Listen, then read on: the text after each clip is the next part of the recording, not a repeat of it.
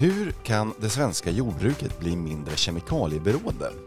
Ja, en del av svaret finns kanske hos lantmännen BioAgri, företaget som specialiserat sig på biologiska tillväxt och bekämpningsmedel.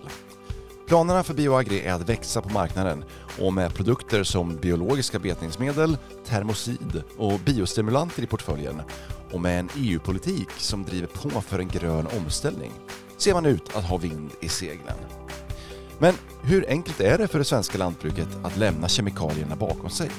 Vilka är de stora utmaningarna för ett mer biologiskt lantbruk? Och vilka är möjligheterna? Jag heter Håkan Montelius och det här är Grodenpodden.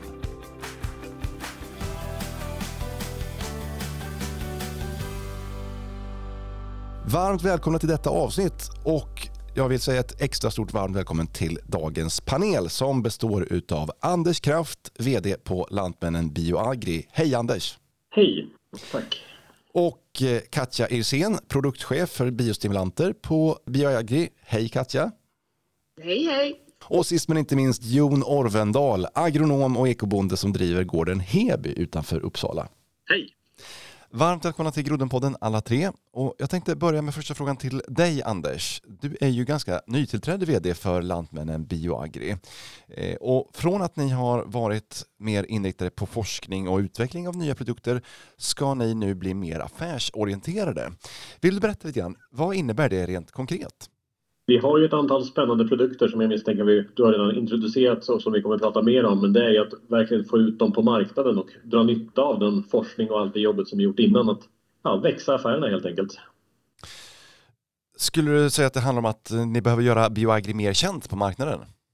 Det tror jag nog delvis. Jag tror att ganska många lantbrukare kanske känner till våra produkter men de vet inte att vi är en del av Lantmännen. Och, eh, ja, vi behöver också synas mer i, egentligen, ja, i de områden vi ska verka. Mm. Om man inte känner till er verksamhet, vill du berätta lite grann, vad är det Bioagri gör? Eh, vi kan väl säga att vi har tre ben. Eh, flera av dem egentligen är kopplade till forskning på SLU under 90-talet som vi har vuxit ifrån. Och ett av benen är ju biologisk betning där produkterna Sedamon och Ceral är den delen. Det andra benet är också från SLU, det är att man började behandla utsäde med varm vattenånga, alltså termosid som har funnits på marknaden och där har vi ett antal anläggningar igång. Så det tar ersättning för konventionellt kem helt enkelt för, som betning. Och det nyaste benet är egentligen eh, biostimulanter som vi har börjat med att titta på för några år sedan. Det är alltså alternativa medel som ska stärka växten naturligt, att klara av stress eller sjukdomar. Mm. Och när det gäller området biostimulanter, där kommer ju du Katja in då, för du är också ganska ny på jobbet på Bioagri, eller hur? Ja, absolut. Jag mm. började den i eh, mitten på augusti. Ja. Du, eh, biostimulanter det är ju ett samlingsbegrepp för, för en eh, rad olika ämnen och medel man kan jobba med i, i lantbruket. Vill du berätta lite mer, vad är biostimulanter? Ja, det är lite en definitionsfråga, eller det är en ganska stor definitionsfråga för det finns massvis med, med tolkningar och definitioner kring det. Jag skulle vilja se det som som en, en produktgrupp som just då tillför grödan potentialen eller som ökar grödans potential att just parera stress, eh, etablera sig snabbare och bättre och vara helt enkelt friskare om man säger så. Och då finns det flera olika så, ämnen eller beståndsdelar i biostimulanter. Det kan vara mikroorganismer eller svampar, det kan vara aminosyror eller humusyror eller även tång och all extrakt. Som jag förstår det så är biostimulanter något som fortfarande är ganska outforskat för de flesta svenska lantbrukare. Eller hur skulle du själv säga, hur, hur mycket känner den, den vanliga lantbrukaren till att biostimulanter finns och det här är en metod som man kan jobba med? Hur, hur eh, allmänt vedertaget är den kunskapen skulle du säga? Nej, det är inte så vedertaget. Det, det finns eh, entusiaster och, och nyfikna lantbrukare som, som vill gärna testa men, men den stora bredden eh, är inte så varken upplyst eller informerad om, om produkterna. Mm. Men det finns en stor potential för de här produkterna? Definitivt, det, det ser jag och det tror jag på. Absolut. Mm. Och ändå att man kan jobba med biologiska medel, till exempel biologisk betning, det är ju ingenting nytt i sig. Eh, de här metoderna har ju funnits med sedan 90-talet. Men ändå används de i mycket mindre utsträckning än kemiska metoder, kemiska medel. Anders, vad skulle du säga att det beror på? Kanske tradition. Jag menar, det, produkterna är ju stora och tittar man flera av våra leverantörer härstammar ju runt Medelhavet där det är lite annat klimat, kanske lite äldre jordar, grödor om det är citrusfrukter eller vindruvor och sånt med högre marginaler så det kanske fått ett större genomslag. Jag tror att det är lite brist på erfarenhet, kanske inte har kommit lika långt här. Och sen är de kanske inte anpassade eller varit utprovade riktigt för vår marknad heller, som är en viktig del. Och det är därför vi ser att vi har en viktig roll att fylla där. Mm. Vi ska bolla in An, eh, Jon i samtalet här också. Vad är dina tankar om det här eh, Jon? Alltså, just nu så ligger ju tankarna kring eh, kanske biologiska bekämpningsmedel, eh, ett mer ekologiskt tänk, ett större hållbarhetstänk inom lantbruket. Det ligger verkligen i tiden. Varför finns det inte, har det inte fått större genomslag inom det svenska lantbruket än, än vad det har? Oj, nej men det, Anders har varit inne lite på det. Det är väl tradition. Det är ju befintliga strukturer med liksom säljkanaler och affärskontakter och liksom sätt att göra saker på. Jag tror att det mycket kommer från liksom politiska håll och från konsumenthåll och så också att man efter, efterfrågar grönare, grönare sätt att göra saker. Liksom. Det ligger i tiden helt enkelt. Så det, det är en sån förändring, en hel attitydsförändring i samhället tror jag som, som driver det här också. Mm. Och hur tänker du som ekobonde då? Nej, men jag, jag, ser en stor potential. Från början så tänkte väl jag också att det här är produkter som kanske kan öka min skörd lite och liksom hjälpa växterna och så. Men jag ser ju att det finns flera lager av det här. Jag tror att kan vi förändra biologin inte bara kring växten utan även i våra jordar så kan vi ju även jobba med saker som kolinlagring och klimatfrågan och, och vi kan kanske få struktur och bättre, bättre biologi i jordar som gör att de läcker mindre näring till vattendrag och Östersjö och sådana saker. Det finns liksom en hel potentialen är oändlig. Nej, men det finns mycket kring biostimulanter, mycket potential som vi inte riktigt har kommit till ännu. Det används ju en hel del kemikalier inom lantbruket idag och det är ju svårt att komma bort från att man behöver det. Men hur skulle ni säga att det svenska lantbruket ska lyckas ställa om och komma bort från det kemberoende som finns idag? Anders, vad säger du? Alltså, jag tror att delvis kommer det ju drivas av EUs Green Deal, nya jordbrukspolitiken som kommer där målet till 2030 är att halvera användningen av kem. Det kommer ju ställa krav, drivet ur ett politiskt perspektiv och kanske även som Jon säger konsumentperspektiv. Och där blir väl, jag är inte säker på att vi helt och hållet kommer komma bort från kemen. Vi kanske ska ta till oss de bra icke-kemiska alternativen som finns. Termosid, biostimulanter, utnyttja dem där det finns och använda kemet i de fallen när vi behöver. Men samtidigt kan man väl säga att Sverige har en ganska god förutsättning att nå sådana resultat före många andra länder bara på grund av klimat. Vi har ju ändå liksom ett, ett klimat med lite kallare vintrar och, och, mindre tryck på olika skadegörare och mindre problem än vad man kanske har längre söderut i varmare, fuktigare klimat också. Så att eh, förutsättningen är ju hyfsat bra att ligga i framkant ändå här. Kanske inte, alltså biostimulanter har ju en nackdel, allt biologiskt har en nackdel, men också också så att vi har mindre behov av att bekämpa en massa saker. Katja, vad säger du? Jo, men jag säger jag också att eh, branschen, lantbruksbranschen med, med, med utmaningar vi har upplevt de senaste åren och ser framför oss kommande åren och årtionden att vi måste hitta och eh, använda oss av alternativa lösningar. Och då menar jag inte att det, det ska vara banbrytande på ett radikalt sätt men, men som ska finnas ett komplement. Att det, att vi, alltså jag vill inte kalla det för ett vägval men jag, jag ser ändå framför mig att vi har inte råd att fortsätta göra som vi alltid har gjort. Eh, Anders, du nämnde ju här tidigare eh, EUs nya gröna giv, eh, kappen som träder i kraft här 1 januari 2023. Eh, hur kommer den påverka Bioagri och era verksamhet? Men den kommer väl ja, driva eller öppna upp ännu fler möjligheter. Förändringen som vi var inne på med halverad kemikalieanvändning gör ju till exempel att termosid får en tydligare plats och bör bli ett intressantare verktyg för ett antal företag i Europa. Vi har en produkt som vi nästan rakt av kan ersätta kemisk betning med för att lösa väldigt många problem. Det är klart, då kan de ju ta bort ke kemikalisk betning och ersätta med termosid. Då har de ju kommit en bit på väg. Så jag ser att det kommer gynna oss över tid, absolut. Mm. Eh, sen tror jag att man är, har lärt sig liksom av historiska grepp att man inte vill tvinga och pusha en, en, bransch för hårt för snabbt utan att det liksom ska komma lite, man ska kunna känna av de här attityderna och sen förändra sig vartefter. Jag, jag menar, det är tufft för lantbruksföretag med ekonomi och så ändå att, att ställa om snabbt, att byta ut befintliga system väldigt fort och det är en mental resa inte minst. Men att, att ställa om, för, eh, att komma bort från, från eh, kemiska bekämpningsmedel eh, och börja arbeta mer med, med bioagris produkter, det är ingenting som kräver någon större omställning, eller hur Anders? Nej, alltså det, det blir inte speciellt stor om, eller förändring för lantbrukarna. Men det är ju snarast utsädesföretagen som behöver tänka till i form av investera i en termosidanläggning eller börja använda Pseudomonas istället för kem. Det är ju i så fall hela förändringen och tanken kring biostimulanter där man kanske ska tänka till. Det löser inte automatiskt, det är inte som att använda en svampprodukt utan det är man får sätta in ett koncept av odling, se hur ska man använda respektive produkt, vad är de till för? Jag menar, vi har Stimplex som är ett algextrakt som Katja var inne på som kanske är en försäkran mot ja, abiotisk, alltså väder och vindstress. Den hjälper växten att hantera för mycket vatten eller för lite vatten eller värme på ett bättre sätt och därmed kan bibehålla skördepotentialen. Mm. Jon, du som ekobonde, vad säger du?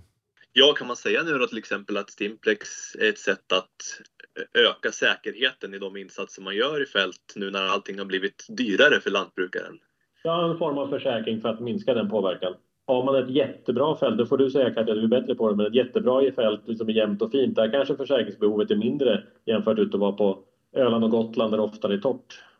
Ja, ja men också, också som jag ser det som, som en attitydförändring och, och det kräver mycket information och, och utbildning och, och, och, möta produkterna kanske med en annan, en annan förväntan än, än vad vi är vana med av tradition.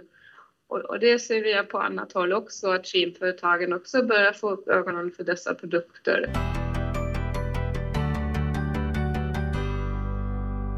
Från politiskt håll inom EU så vill man ju driva på den här gröna omställningen, det är ju väldigt tydligt. Och jag tror att det finns en vilja bland många lantbrukare också att gå i den här riktningen, bort från kemikalieberoendet, mer biologiskt. Och det känns som att det är väldigt bra förutsättningar just för er verksamhet, för Bioagri. Men Anders, vad skulle du säga är de stora utmaningarna för er verksamhet framöver? Det beror på hur vi tittar, pratar på olika produkter. Termosid, det är ju en, rätt, det är en relativt stor investering. Det gäller att skapa trygghet i den, att det verkligen går. För det, branschen generellt är väl lite traditionell. Man har alltid använt kemikalier, man vet hur det fungerar. Nu ska man gå in och prova en ny produkt. Så det i sig är en utmaning. Eh, och att processen tar tid. Eh, det kanske är lättare att växa Sedemonaffären. Den är återigen en okänd produkt, tar alltid tid att sälja in. Men den kräver mindre investeringar. Annars är det väl också våran del internt här. Vi, håller, vi är i en förändringsresa. Vi skap, försöker skapa ordning och reda i vårt företag. Vi håller på att anställa flera nya personer så att vi har de personella resurserna att kunna och hinna med och växa och bearbeta marknaden i en takt som vi vill och efterfrågan finns. Finns det någon plan nu, för hur ni ska växa eller vad har du för, finns det några tydliga mål? Vi sitter just nu i ett strategiarbete som Lantmännen gör eh, under våren här varje år för perioden just nu 23 till 25 så att vi är ju mitt inne i det arbetet. Men ja, det finns ett mål. Vi ska hitta nya kunder och sen tror jag att företagen i Europa måste kanske, hur ska jag uttrycka mig, vänja sig med Green Deal och vad det innebär. Det kommer fler och fler förfrågningar. Jon, du som de driver ett ekologiskt lantbruk eh, utanför Uppsala, hur mycket jobbar du med Bioagris produkter? Som ekodlare så har man blivit van att eh, jobba med Sedomon, seral, termosidbetade utsäden. Eh, det har ju varit, varit med länge, liksom så länge jag har varit lantbrukare så att för mig är det ju på något sätt en naturlig del av min vardag just med de här betningsmedlen. Eh, det är väl därför jag kanske tycker att de här biostimulanterna är ett intressantare ämne för att jag på något vis redan har vant mig med det här gröna kring betning och utsäde. Eh, men jag inser ju liksom att inte hela lantbruket är där riktigt. Men, men som ekologisk så, så har jag hållit på länge med de produkterna. Så vad tänker du om, om potentialen för just biostimulanter då? Är det här någonting som du som ekobonde skulle kunna få stor användning för? Jag tror ju det. Jag tänker ju att jag skulle vilja ha in biostimulanter i ett sammanhang där man kan applicera på olika odlingssystem. Alltså vad, vad, kan man ha mer? Olika jordarter, olika odlingssystem, reducerad bearbetning, mer bevuxen mark. Vad kan liksom biostimulanterna tillföra i nya sätt att tänka kring odlingen? Eh, där har jag mycket funderingar och vi har mycket diskussioner. Och Katja, vad säger du då? Du som är produktchef för biostimulanter på Bioagri. Eh, om man som lantbrukare idag bedriver ett, eh, ett eh, konventionellt jordbruk men vill komma bort från eh, kemikalieanvändningen och vill testa på det här med biostimulanter. Vad skulle du säga är första steget att ta då? Det är då min roll att ha, ha de här produkterna framme och, och kunna förmedla tydligt vad, vad är potentialen eller vad får jag förvänta mig. Och då, då kan det vara så att om jag nu inte kan eh, förvänta mig att jag toppar mina redan höga skördar så kan jag i alla fall eh, tänka från andra hållet, men vad ska jag kunna göra för att minska risken för skördetapp. Och, och, det är väl, ja, om du frågar efter första steget så är det här den diskussionen och, och, och knäcka den nöten. Jag tror det är viktigt att inte det här är ett antingen eller som Katte är inne på. Det här är inte, man ska inte se biostimulanter som en direkt ersättning till eh, kemikalier och ställa det mot varandra. Det tror jag är väldigt viktigt. Det är ett komplement och man frågan är hur kan man utnyttja dem Ja, men det finns produkter som är kvävefixerande bakterier. Det kan vara ett sätt att öka upp kväveeffektiviteten, att minska belastningen eller hålla en jämnare kvalitet, hålla upp skörden, hur man nu väljer att se på det. Det finns ju mykorrhizer som hjälper till att ta upp växtnäring. Nu är växtnäring dyrt, ja, men det, då kan det vara ännu intressantare att hitta produkter som ja, minskar kostnaden eller ökar effektiviteten på det vi har sätter till jag skulle ju gärna vilja spela in där att, att eh, jag, jag har hängt upp mig lite på det här och tjatar om det men kan vi liksom få till mykorrhiza till exempel svampmedel och sådana saker som förbättrar biologin kring växten och växtens levnadsmiljö så kan vi också se att, att patogener och vissa patogena svampar på sikt konkurreras ut och får en sämre levnadsmiljö. Så, så på, det, på det viset kanske vi naturligt får ett lägre kembehov men där behovet finns kan vi använda kemet ändå men, men totala behovet över tid sjunker.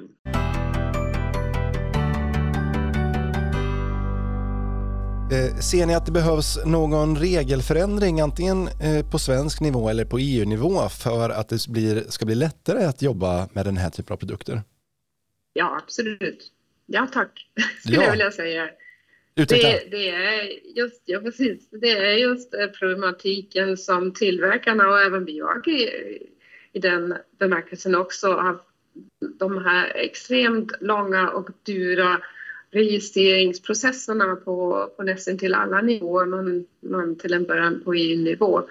Eh, då, då utvärderas biologiska medel på samma sätt som kemisk bekämpning eller kemiska medel om man säger så. Och det, det är extremt dyrt och tar extremt lång tid. Då är, eh, om man vill tillspetsa det, orättvist också för medlen är inte, det är inte samma, samma sak. Så det är som att jämföra äpplen och päron och behandla allting som en grönsak. Mm. Så. Men jag håller med. Just när man tittar på den biologiska bekämpningsmedlen, det är där det blir väldigt komplext. I Sverige är ju inte en biostimulant som genererar mer kväve, den är ju inte så utsatt för speciellt besvärlig eh, ja, regelverk. Men just när det är bekämpningsmedel, för då kommer det automatiskt in med, som Katja säger, Eh, så samma regelverk beskattas på samma sätt som en kemikalie, vilket blir fel. Det hämmar hela utvecklingen skulle jag säga för, för biologiska alternativ. Hörni, jag tror att den här diskussionen om biologiska medel och kemikalier kommer fortsätta, men detta får bli sista ordet för dagens avsnitt. Tack så mycket Anders Kraft, Katja Irsén och Jon Orvendal för att ni var med i Groddenpodden. Tack. Tack. Tackar, tackar. Om du inte redan har gjort det så vill jag tipsa om att läsa artiklarna om Bioagri i februarinumret av tidningen Groden som släpps samtidigt som den här podden. Läs gärna dem om du vill veta mer om framtidsplanerna. Grodenpodden är tillbaka med ett nytt avsnitt senare i vår med nästa nummer av tidningen Groden. Hoppas att vi hörs då.